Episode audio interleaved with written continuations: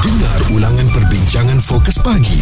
Izwan Azir dan Muaz di kecap bulletinfm.audio Mungkin sekarang ni kita akan berhati-hati dan mendengar dengan teliti apabila Datuk Seri Anwar Ibrahim berucap ataupun bercakap ataupun mengeluarkan kenyataan media sebab bahasa-bahasa yang digunakan, istilah-istilah yang mungkin beliau pilih kadang-kadang kita tak berapa biasa dengar dan kita tak tahu maksudnya. Okey, walaupun kita ni mungkin dilahirkan sebagai orang Melayu, ya, penggunaan bahasa Melayu kita kita yakin dah cukup hebat dah kan hmm. sebab daripada kecil dah cakap bahasa Melayu ni tetapi ada beberapa perkataan yang mungkin kita belum pernah dengar lagi. Antaranya seperti Izzuan katakan awal tadi, cerakin. Perkataan hmm. yang digunakan Perdana Menteri Datuk Seri Anwar Ibrahim baru-baru ini dalam sesi sidang media telah pun meraih perhatian rata-rata pengguna media sosial lah. Jadi orang, uh, cerakin. Apa ni tak pernah dengar pun, jom kita Google. Perkataan cerakin nampaknya mendapat perhatian masyarakat yang tidak tahu apa itu maksud cerakin. Ini kalau saya tanya awak lah, awak tahu ke cerakin tu maksudnya apa? Saya pun tak tahu Izzuan. saya dulu pun Izzuan uh, jarang gunakan uh, perkataan pencerahan. Oh. Uh, kan lepas tu uh, dah ramai orang guna, hmm. makin lama orang makin faham. Oh pencerahan tu macam mana? Okey, dan uh, kalau saya cakap perkataan ni apakah awak faham? Dasawarsa. Dasawarsa. Ha. Memang tak faham lah. Dasawarsa ni uh, 10 tahun eh? eh 10 tahun betul, 10 tahun. Jadi ini pun perkataan yang agak kurang digunakan mm-hmm. tetapi saya menjangkakan mungkin Datuk Seri Anwar akan memilih untuk menggunakan perkataan-perkataan ini bagi uh, meningkatkan atau menaikkan lagi tahap bahasa Melayu di kalangan masyarakat kita. Yang kita ni dah biasa guna perkataan-perkataan yang setiap hari lah ya Mm-mm. tetapi perkataan-perkataan yang istimewa begini sebenarnya kalau diungkapkan ianya bukanlah terlalu sukar cumanya masyarakat tidak memilih untuk menggunakan perkataan itu Okey jadi bagaimana agaknya uh, perkataan-perkataan yang telah pun dikongsikan oleh Dewan Bahasa dan Pustaka sebenarnya ada banyak tau hmm. cuma ialah bila kita ni sebagai orang biasa-biasa menggunakan perkataan tersebut mungkin orang nak dengar tu rasa macam alah payahnya nak memahaminya tapi bila orang yang paling um, berpengaruh hmm. maksudnya di Malaysia sekarang ni Perdana Menteri lah. Uh, bila dia cakap tu media pun nak tulis tu tertanya-tanya juga perkataan hmm. tu dan media kena tulis. Sebab itu apa yang dikatakan? Betul. Antara perkataan-perkataan lain yang uh, sebenarnya ada tetapi jarang kita guna sebagai contoh bahari ya. Uh, bahari ni kalau saya nak tanya Muaz nanti awak tak tahu juga bahari ni apa. Uh, tetapi nama uh, stesen radio adik kita ni Molek FM dia Mm-mm. boleh tukar kepada bahari. Oh uh, maksudnya Molek ah Molek. Ha okey dulu um, kita guna on air uh, perkataan untuk bahasa Melayu ni adalah tetuang udara. Ha, ha itu pun jarang kita guna Betul. kan. Tapi lama-lama kita faham oh tetuang udara ni maksudnya on air. Jadi nanti kejap lagi kami nak kongsikan dengan anda beberapa lagi perkataan-perkataan yang jarang kita gunakan.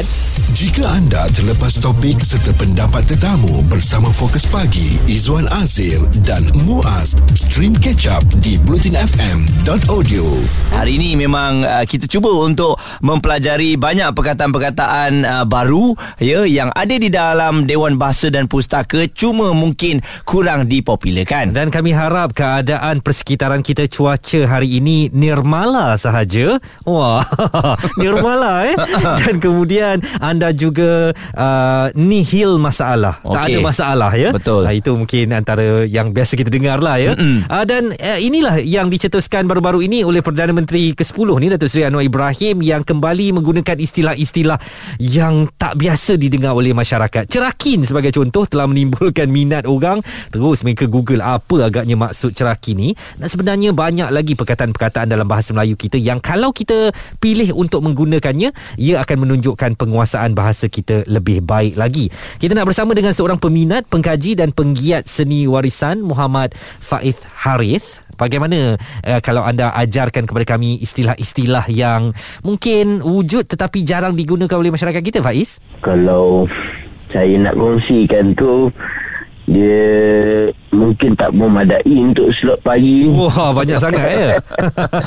Okey. Banyak kan. Ha, jadi hmm. bagaimana awak awak rasakan di Malaysia ni sebenarnya ada banyak perkataan-perkataan di dalam kamus tapi kita jarang menggunakannya. Jadi bila orang guna nanti rasa pelik pula kan dan akhirnya benda tu dilupakan. Uh, sebenarnya kalau boleh saya katakan uh, untuk kita paksakan di kita untuk gunakan kata-kataan yang asalnya nampak pelik hmm. ataupun nampak janggal ataupun yang yang pernah saya tulis uh, saya sebutkan sebagai benda tu mungkin di, disangka sebagai benda yang dah langka yang dah tak ada uh, ialah kita biasakan untuk tidak terus buat padanan langsung hmm. daripada bahasa Inggeris ke bahasa Melayu sebab kadang-kadang kalau padanan langsung terjemahan terjemahan secara melulu uh, harfiah, eh hmm terjemahan yang bulat-bulat ni Mm-mm. kadang-kadang kita tak jumpa dia punya uh, keindahan ataupun seni misal contoh eh uh, pernah uh, saya jumpa terjemahan untuk padanan lah padanan kata untuk baju sejuk mm. yang ada serkup kepala tu mm-hmm. uh, atau yang lebih budak-budak muda sekarang panggil hoodie, hoodie kan ya. uh, dipadankan dengan uh, istilah baju hoodie. Jadi oh. saya macam eh kenapa letak baju hoodie kan? Mm-hmm. Kenapa tak dia takkan baju serkup sebab serkup tu sesuatu yang menudungkan kepala. Hmm, baju Jadi serkup. Jadi dia uh, dia lebih merangkumi lah maksud sama macam untuk um, untuk pengguna Twitter lah sebab saya sendiri pun memang agak pengguna Twitter yang tegar juga. Mm-hmm. Uh, untuk satu-satu hantaran di Twitter tu uh, sebab tweet yang digunakan untuk uh, perkataan tweet yang digunakan tu ber, berasal daripada bunyi burung. Betul. Jadi padanan bunyi burung dalam bahasa Melayu ada banyak. Kita ada ciap, kita ada kicau, kicau. Kita, uh-huh dan sebagainya lah. Ha, dan saya perasan awak ni tengok tadi awak kata sebagai seorang pengguna uh, Twitter yang tegar. Dia tak kata pengguna Twitter yang aktif ya. Mm-hmm. Sebab aktif adalah bahasa Inggeris yang memang kita pinjam menjadi perkataan Melayu tetapi sebenarnya ada perkataan Melayunya iaitu tegar kan ataupun seorang mm. walaupun tegar itu bukan aktif tetapi mm-hmm. tegar tu menunjukkan suatu yang um, kita lakukan ataupun kita kita lakukan dengan serius lah ya. Mm-hmm. Dan bagaimana agaknya perkataan-perkataan lain seperti saya gunakan tadi uh, sedasar warsa ataupun itulah ya satwa satwa ni merujuk kepada alam semula jadi alam persekitaran kita nirmala ya keindahan itu uh, kita boleh gunakan kembali supaya nak bahasa Melayu kita nampak cantik Faiz. Oh, untuk untuk kita nak gunakan tu sebenarnya memula daripada kita sendirilah. Kita biasakan dulu penggunaan penggunaan istilah-istilah bahasa Melayu yang sebenarnya tak tak begitu langka sangat pun. Misalnya contoh uh, kalau kita biasa dengar uh, perkataan hanya senyap hanya senyap hanya senyap uh, hanya senyap ya, uh, sama dengan semata-mata. Hmm. hanya senyap sama dengan semata-mata. Hmm. jadi benda tu mungkin kalau orang mula dengar eh ini dah macam bahasa kita jawi kan. Betul. sebenarnya tak. Dia tak adalah bahasa yang terlalu lama. Uh-uh. bahkan dengan, dengan, antara contohnya uh, uh bahkan uh, dan kalau tak silap saya Perdana Menteri kita yang baru ni pun sebelum ni pun pernah guna perkataan kendati pun kendati itu pun, pun itu pun dah jadi uhara. Padahal kita bila bila bila terbaca tu macam perkataan ni taklah terlalu langka ataupun mm-hmm. terlalu asing ataupun mm-hmm. istilah istilah perkamusan kita sebut arkaik mm-hmm. benda yang dah dah tak pakai mm-hmm. um, maknanya kita cuba gunakan balik semampu mungkin lah mm-hmm. semampu mungkin dengan kita tampilkan uh, rencam lain perkataan yang sama maksud dengan benda tu mm-hmm. supaya okay. orang tak adalah nak teka tu macam Eh ini apa benda ni Ini tak pernah dengar ni Perkataan baru ke hmm. Jadi bila dia tak pernah dengar Dia akan melupakan perkataan tersebut Dan tak ambil tahu pun Jadi dari uh, dari segi silibus di sekolah tu Bagaimana awak rasa kan uh, Sukatan, mungkin, sukatan. Uh, sukatan. Dari silibus awak oh, ya. perkataan Sukatan Sukatannya Bagaimana penambahbaikan yang boleh dilakukan Agar kita ni cinta kepada bahasa uh, Melayu ni Daripada sukatan yang sedia ada ni Untuk untuk bagi saya lah tak dah dah, dah cantik sebenarnya cuma hmm. dari segi penggunaan tu kita dah kita dah agak kurang dan kita tinggalkan misalnya dari segi uh, percakapan macam saya sendiri pun kadang-kadang saya bawa-bawa juga sebab bergaul dengan orang lain hmm. untuk untuk memudahkan orang lain kononnya hmm. terpaksa pakai juga beberapa perkataan-perkataan yang uh, kadang-kadang dipinjam terus daripada bahasa Inggeris mm-hmm. ataupun daripada bahasa-bahasa lain uh, tapi kalau betul-betul kita uh, perkasakan penggunaan tu itu lebih baiklah sebab dari segi sukatan bagi saya sukatan yang ada tu dah sangat memadai Hmm. dari segi sukatan bahasa Melayu sebab kalau kita telusuri balik pun hmm. pinjam balik istilah yang PM kita guna telusuri balik pun istilah cerakin yang beliau pakai pun bukanlah istilah yang betul-betul nak kena buka kamus Betul. cerakin tu Cerakin ni menghuraikan kan? ah cerakin tu daripada sukatan ilmu kira-kira Mm-mm. daripada tahun 80-an Hmm. hmm. sampailah sekarang bahkan yang yang terlibat dengan PPSMI dulu pun Hmm. hmm. masih pakai perkataan cerakin tu sebab macam saya saya sempat terlibat dengan PPSMI pada Hmm. peringkat permulaan sebelum dah di di di dimansuhkan PPSMI Mhm. memang perkataan cerakin tak asing bagi bagi kita Hmm. Ha, jadi masalahnya bukan pada sukatan pada pada hemat saya. Hmm. Dia adalah masalah kepada sejauh mana kita nak pakai benda tu. Wah ini memang menarik sekali dan kita mengharapkan selepas ini uh, umat Melayu di negara ini akan lebih mahu menggunakan perkataan-perkataan yang indah ini ya. Uh, yang uh, boleh mencantikkan bahasa kita uh, boleh membuatkan kita dilihat sedikit tinggi dalam ilmu pengetahuan bahasa Melayu. Uh, tapi janganlah sampai yang pening-pening kepala sangat ya. Betul takut nanti ada orang yang mengatakan anda ni seorang yang skema ya. Oleh kerana menggunakan pembedaran kata yang luar dari kebiasaan. Izwan Azir dan Muaz di Catch Up Bulletin FM. kami mengharapkan dalam pertemanan kita ini uh, kami berupaya untuk menggunakan istilah-istilah bahasa Melayu yang cantik dan boleh kita gunakan untuk mempelbagaikan dan mengindahkan penggunaan bahasa kita mungkin terutamanya di media sosial ya Muaz. Betul dan uh, kita harapkan juga anda karar ya ataupun Karar.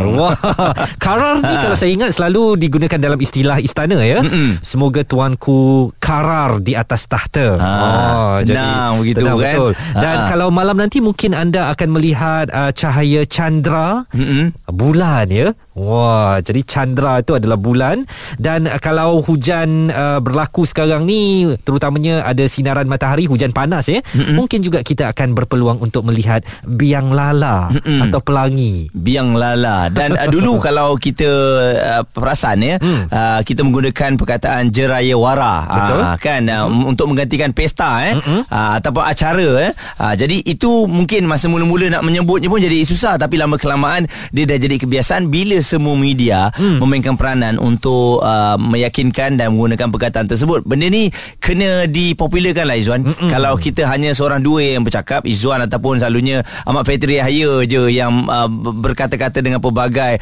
uh, frasa yang mungkin kita tak pernah dengar. Mm-mm. Jadi dia mungkin akan jadi sekali lalu je. Betul. Dan sebagai contoh kalau kita rajin buka kamus ya, kita mungkin akan jumpa perkataan-perkataan ini yang boleh kita gunakan dan apabila orang bertanya apa maksudnya, di situ kita akan sebarkan ilmu. Sebagai contoh kalau ada anak yang baru lahir eh, kita kata kita akan selalu kata anak ini suci, kitalah yang mencorakkannya ya. Kita boleh kata juga anak ini nirmala. Nirma, nirmala itu tanpa noda, bersih dan suci dan melihat wajahnya kirana sungguh. Wah, Kirana ni cantik dan juga bersinar. Wah, kan kan? cantik macam tu kan. Ha-ha. Izzuan awak nak pergi mana bulan 12 ni? Oh, saya nak pergi berpetualang. Oh. Berpetualang ni mengembara eh. Ha-ha. Dan bahasa-bahasa ini sebenarnya di Indonesia juga digunakan. Uh, jadi mungkin kita boleh uh, mem- memilih cuma ianya kita jangan kata ia bahasa Indonesia lah. Ia memang bahasa-bahasa Melayu klasik yang boleh kita popularkan kembali. Dan di Indonesia juga memang ada banyak perkataan-perkataan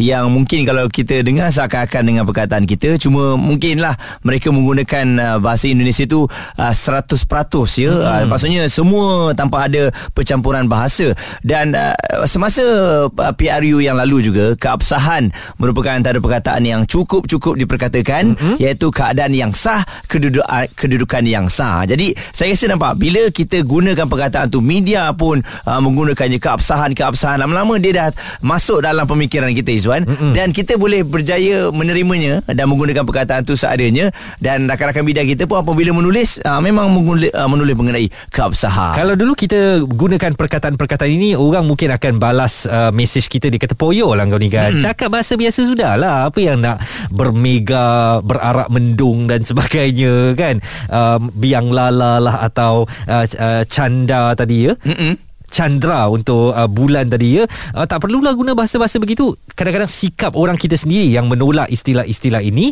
uh, menyebabkan uh, perkataan-perkataan ini tidak lagi popular. Tetapi apabila Perdana Menteri gunakan, ah bau kita orang panggil nak cari-cari dalam kamus. Apa maksud sedangkan cerakin tadi tu bukanlah terlalu langka ya, bukanlah terlalu lama.